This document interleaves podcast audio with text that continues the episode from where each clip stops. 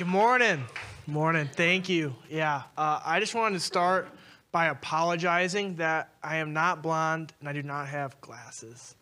Um, just wanted to apologize for that. But, and then also just introduce myself as well and thank John for that intro. Um, as the Zero Collective resident, I've been able to, for the past year, serve at Frontline mainly, and I'm super excited to be here at the center for the summer and extensively after that um, to really sow into Byron Center. And a little background on me is I grew up on the east side of the state, and I ended up actually going to play baseball at Cornerstone University and going there, being radically encountered by the Lord, um, getting saved, meeting the Lord, becoming a Christian, and and then I ended up getting a finance degree in college. Um, and uh, through my senior year of college at Cornerstone, uh, COVID happened, and a lot of different things happened. But in that, the Lord put ministry on my heart, and I started called a to ministry. But I also uh, heard the Lord say ministry, but I also heard the Lord say degree. So here I am. I have a fi- finance degree, and I am two years out of college, working in full time ministry, and I'm able to bring the word with you guys. And uh, I just wanted to ask you guys a question.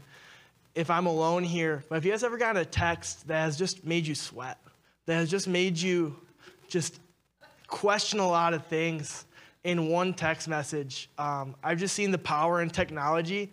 And uh, last month, I, just, I got a text from a guy that I met once, exchanged numbers, and was like, let's grab lunch. I'm like, absolutely. Didn't happen. Four months later, I get a text from him, and it says, I'm going on a spiritual journey.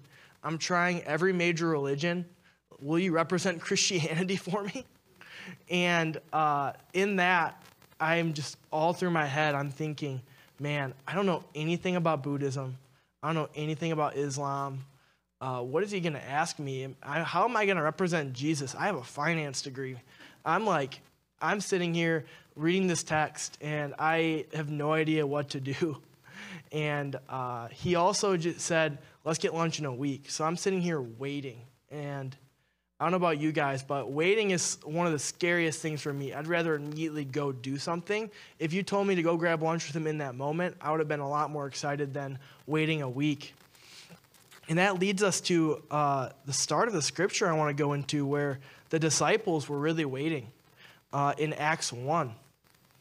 And uh, I'm just going to go straight into Acts 1 into scripture that's going to set up a lot of what we're going to talk about today.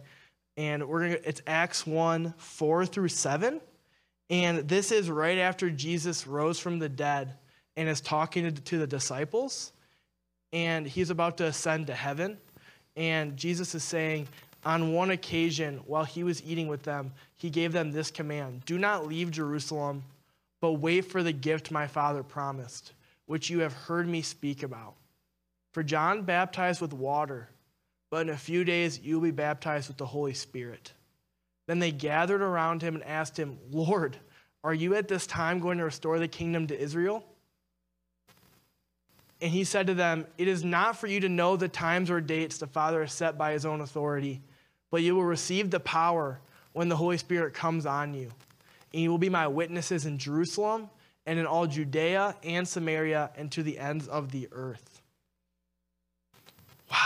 Yeah, I put myself in, when I was reading this, and I have to admit that they were sweating a lot more than I was. Uh, to see the person that they were following for three years. Uh, his, Jesus' ministry was three years, and then he, they, they, then he tells them, I'm leaving, and you got to wait. You have to wait. And they listened. Uh, imagine how the disciples were feeling just looking at Jesus ascend. It says in the scripture right after that the disciples were looking out above into the sky, just sitting there. And I have to imagine that their pits were sweating and they were like, What are we going to do? I guess we have to wait. I guess we have to wait. And the waiting, their obedience and waiting, set up a lot into the next three chapters of Acts. And Acts 2 and 3, I'm going to summarize here. The Holy Spirit ends up coming, and the apostles waited for it. And as soon as the Holy Spirit came, Peter, one of the disciples, preached immediately and was talking about the power of the Holy Spirit and then also the gospel of Jesus. And 3,000 got saved. 3,000 were baptized, and the Lord was adding to the number saved each day. And then Acts 3, a local beggar who has been cri- crippled since birth, and that everyone knew in Jerusalem. They saw him walking around um, crippled. He was a beggar his whole life. Everyone knew him and saw him. Peter was talking to him, and then Jesus healed him through Peter.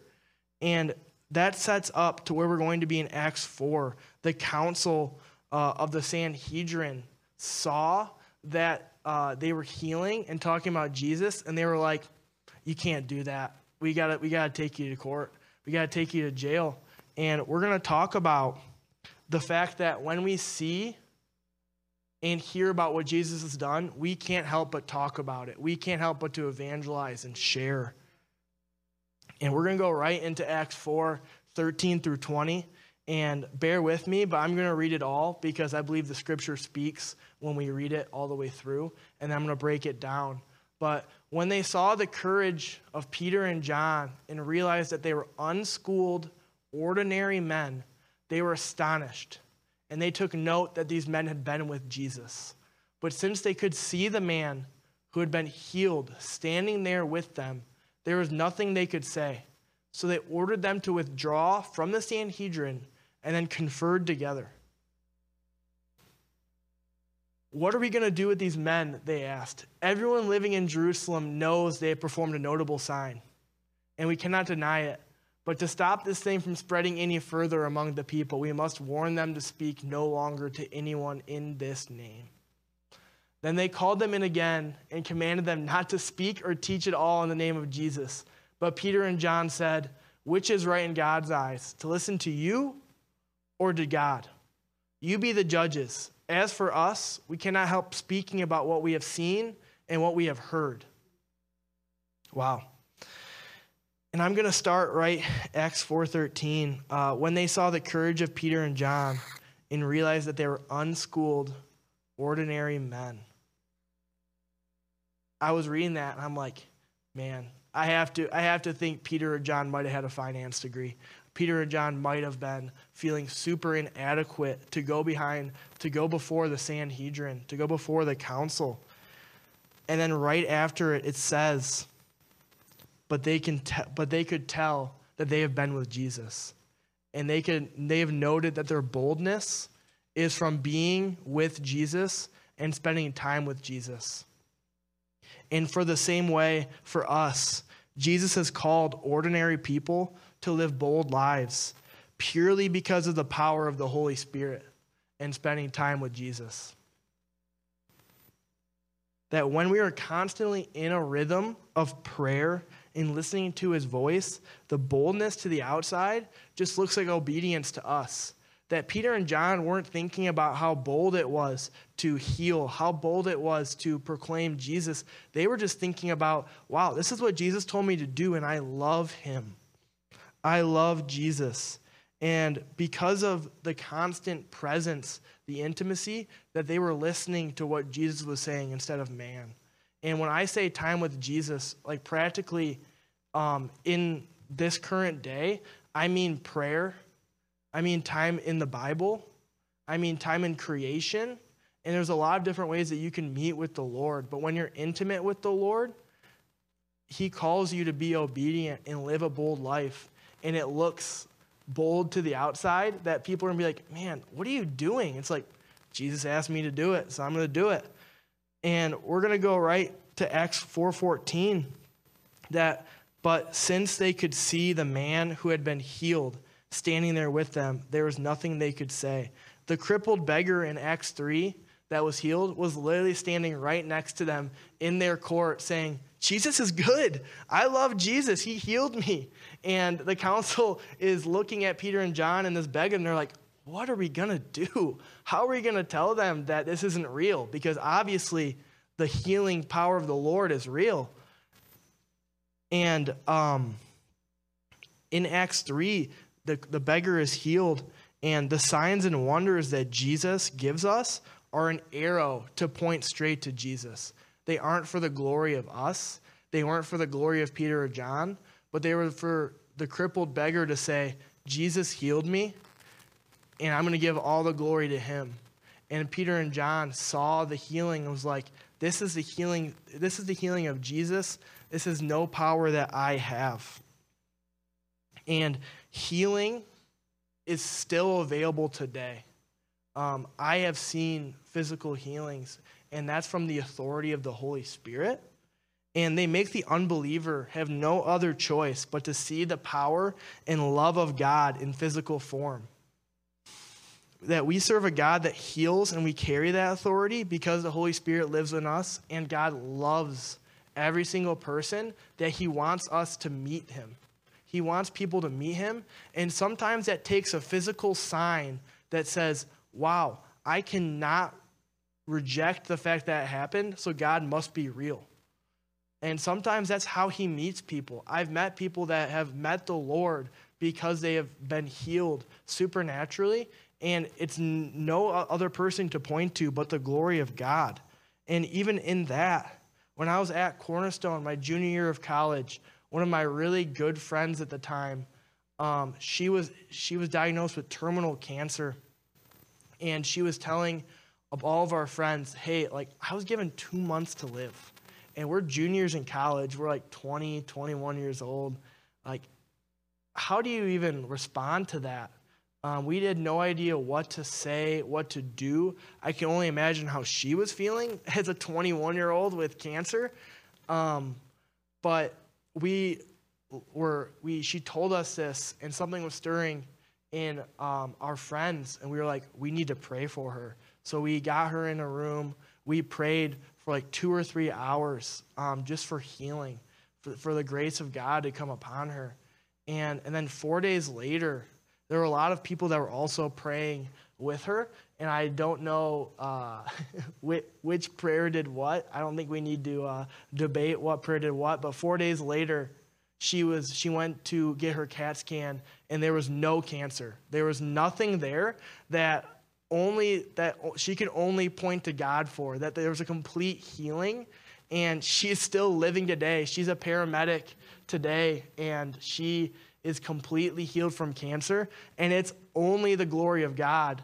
And in that, she pointed it all to Jesus in front of her doctors. She pointed it all to Jesus in front of her coworkers who are also in the medical field, and she saw people saved because of the miraculous thing done in her, which is incredible. So Jesus gives us these signs and wonders to point to Jesus and not to us. And out of love and obedience, that in Byron Center and in Grand Rapids, we uh, believe for bold healings in Jesus' name because we carry that authority with the Holy Spirit inside of us. And Peter and John knew that and they carried that.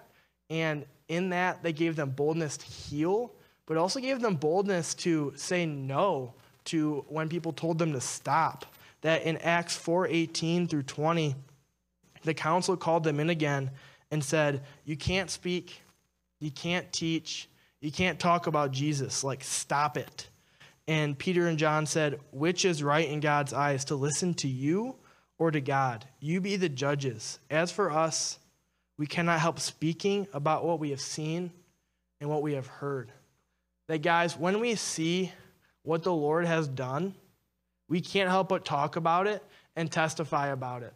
Like, when we see all the miracles, that He is a miracle working God, like, it is on us as disciples of Jesus to share about it and that there's going to be signs and wonders that people are going to tell you are fake, that people are going to tell you are staged. Um, and we are given the choice to obey God or to obey man. That every single day, the beauty of God is that He never forces, in, He never forces you to follow Him. He never forces you to be in a relationship with Him. That every day we're given the grace, we're given the choice to follow Him instead of following man. And I've even found it in my own life that when I wake up in the morning, it's like, okay, God, I'm going to follow you. I'm not going to follow man. I'm not going to follow what the world wants me to do. I'm going to follow you. And I've started praying that, and I've actually seen myself do that. So if that's practical way for you to even like cognizantly tell yourself, I'm to follow God, like you should do that. I've seen that move mountains, honestly, in my own life. And um, from prayer and intimacy with Jesus, we're able to be persistent and know what God is telling us rather than what man is telling us. And um, honestly, we, ha- we all have personal testimonies. I know Peter was praying, thanking God for a personal testimony in this church of a miracle of healing. Like we've all seen God show up in different ways in our lives. Um, we've all seen Him provide. I've seen Him as a provider, as a healer in my whole life. And Jesus wants us to use those personal testimonies for the glory of God to tell other people that it, we, it can't stay with, just with us, that when we're healed, when we're provided for, we have to tell other people that we've seen too much, we've heard too much. We can't stop talking about the glory of God. We can't stop talking about what Jesus did for us, that He brought us out from anxiety, He brought us out from depression, He brought us out from an abusive relationship, etc. He brought us out from all of that. And other people need to know about that because other people are drowning in sin. Other people are drowning in depression. Other people are drowning in anxiety. And when we're delivered from that, we're able to tell other people about the joy of Jesus that we have found. And it's so exciting, guys. It's so exciting that we can find that. We can find people and tell them about what we've seen in our own lives. And it's out of a love for Jesus. It's not out of, ah, God told me to evangelize again. I'm going to go do it. I'm not going to have much fun. It's no, like we love God so much that we cannot stop talking about him. And I don't know about you guys, but you guys might have that friend that can't stop talking about like himself, can't stop talking about themselves, of like, oh, like, or maybe honestly, it might be your kids. Like, you might have a friend that talks about how cool their kids are all the time. And it's like a little annoying, but it's like, ah, I admire that. What if we talked about God as much as we talked about how awesome our kids are? What if we talked about God as much as we talked about other things in our lives and we saw people encounter God because of how much we talked about Him? And in that, I'm going to go back to the text that I received um, from that guy, and we grabbed lunch. We ended up grabbing lunch at Qdoba, which is ironic because I know John's a huge Chipotle guy. Um, so it feels only right as I speak that I talk about Qdoba um, as a brand ambassador. Um, but we ended up grabbing lunch at Qdoba, and we were sitting there. We were talking about his spiritual journey. Honestly, I was just trying to get to know him. I didn't know the guy super well. Hearing about where he was at, and he was in a place where he couldn't, he wasn't feeling anything. He said he grew up in the church his whole life, and he's like, there has to be something out there that I can feel, and I want it and I don't know if it's God. He's like, I don't know if it's Jesus. I think it might be something else, but I felt like I needed to talk to you and uh, hear you out. And honestly, I wasn't super helpful. I, um, I'm just an ordinary person without much schooling. Um, my own words, I wasn't convincing him. And I kind of felt like I was trying to convince and use my own words. And at the end, the Holy Spirit, like we, he ate his burrito. I ate my burrito bowl, uh, a little healthier. Um, and then I was like, I felt the Holy Spirit tell me, you need to pray for this man. Like you need, you need to feel, have him feel the Holy Spirit because it is tangible. So I was like, hey man, can we pray? He was like, yeah, sure. So we prayed, and the Holy Spirit moved, it tangibly moved in a Qdoba booth because as a God that we serve, that He can move any place. The Holy Spirit can move anywhere. And He moved in that Qdoba booth.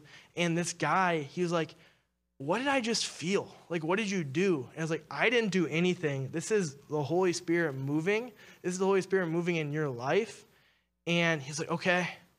Take, he, he sat back for like what felt like a couple minutes, just sat there. He goes, I want it. I'm I'm like, what? He goes, I want it. I'm like, well, dude, it's yours if you accept it and you accept the Holy Spirit in your life. And he's like, I'm all in. And I just go again, I go, what? He goes, I'm all in. And in that, he accepted Jesus and he was baptized in the Holy Spirit, just like in Acts 1 that we baptize in water, but we also baptize in the Holy Spirit. That this man accepted Jesus and was baptized in the Holy Spirit. And now he was going to be in heaven with every single one of us. He is going to be rejoicing with the Lord and every single one of us. And it was nothing that I said. I assure you, I was probably bumbling over my words. Did, it was nothing that I said. It was purely the power of the Holy Spirit, and we carry, we all carry that in us. Um, by the grace of God, we carry the Holy Spirit in us in that authority. And because of that, we've been given the opportunity to see souls saved, to evangelize, to see people saved from their drowning of sin. And I'm not ignorant to the fact right now that it might be hard to see God moving in your life. That it might be a really dry season for you, for your family, um, and it might have been feeling dry for a super long time. That it's really hard to see God and what He's doing. But I assure you that even when we can't see or hear what God has done, he gives us the cross to look to. That God has gifted, gifted us the cross of Jesus living, dying, and resurrecting for our sins to look to, but also to talk about. That when we accept Jesus, that when we say that he died for our sins because he did, we also have the opportunity to tell people about it. We have the opportunity to tell people, this is what Jesus did for me but he also did it for you. Do you want it? So none of us are off the hook. And out of pure gratitude and love for what Jesus did for us, we're able to tell others about it. For in Matthew 5:15 it says, "Neither do people light a lamp and put it under a bowl. Instead, they put it on its stand, and it gives light to everyone in the house." So, guys, what if we put our light on a higher stand? What if we put our light on a stand that everyone in Byron Center could see it? That everyone in our workplace could see it? Everyone in our school could see the light of Jesus through us because of our actions, but also because of our words? That Jesus loved every single one of us enough to die on that cross. And out of that love, we have the opportunity to share it to tangibly evangelize and talk about it.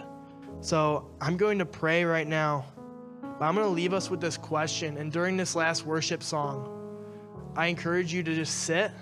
I encourage you to pray and ask the question How will we individually and as a church body share about what Jesus has done for us? How are we going to testify and talk about his love to other people? Because we're still on earth. We aren't in heaven yet, so the work's not done. The harvest is still ripe, and the laborers are few. How are we as the center going to be laborers? How are we going to step more into the love that Jesus has set out for us and share that? So, Jesus, who we give it all to you, Lord. All the glory all the honor, all the praise, it's yours. It's always been yours, Jesus. And we just pray that as a center community, we give it all to you. We thank you for the miracles that have occurred in this church body. And we acknowledge that you're not done. That you're not done with Byron Center. You're not done with this church. That you are a miracle working God and you want to use every single one of us to carry that authority, to carry the power of the Holy Spirit and show people that Jesus loves them, that Jesus died for them. That your signs and wonders are an arrow that points straight to you because you are the ultimate goal. It's not me, it's not anyone else, Jesus. It's all you. It's always been you. So we love you, Father. Mark us as a center community, as someone, as somebody who loves you so much that we can't stop loving others. We can't stop telling others about it. For you created us to love God, but to love others. not one or the other. We can't love others without loving you first.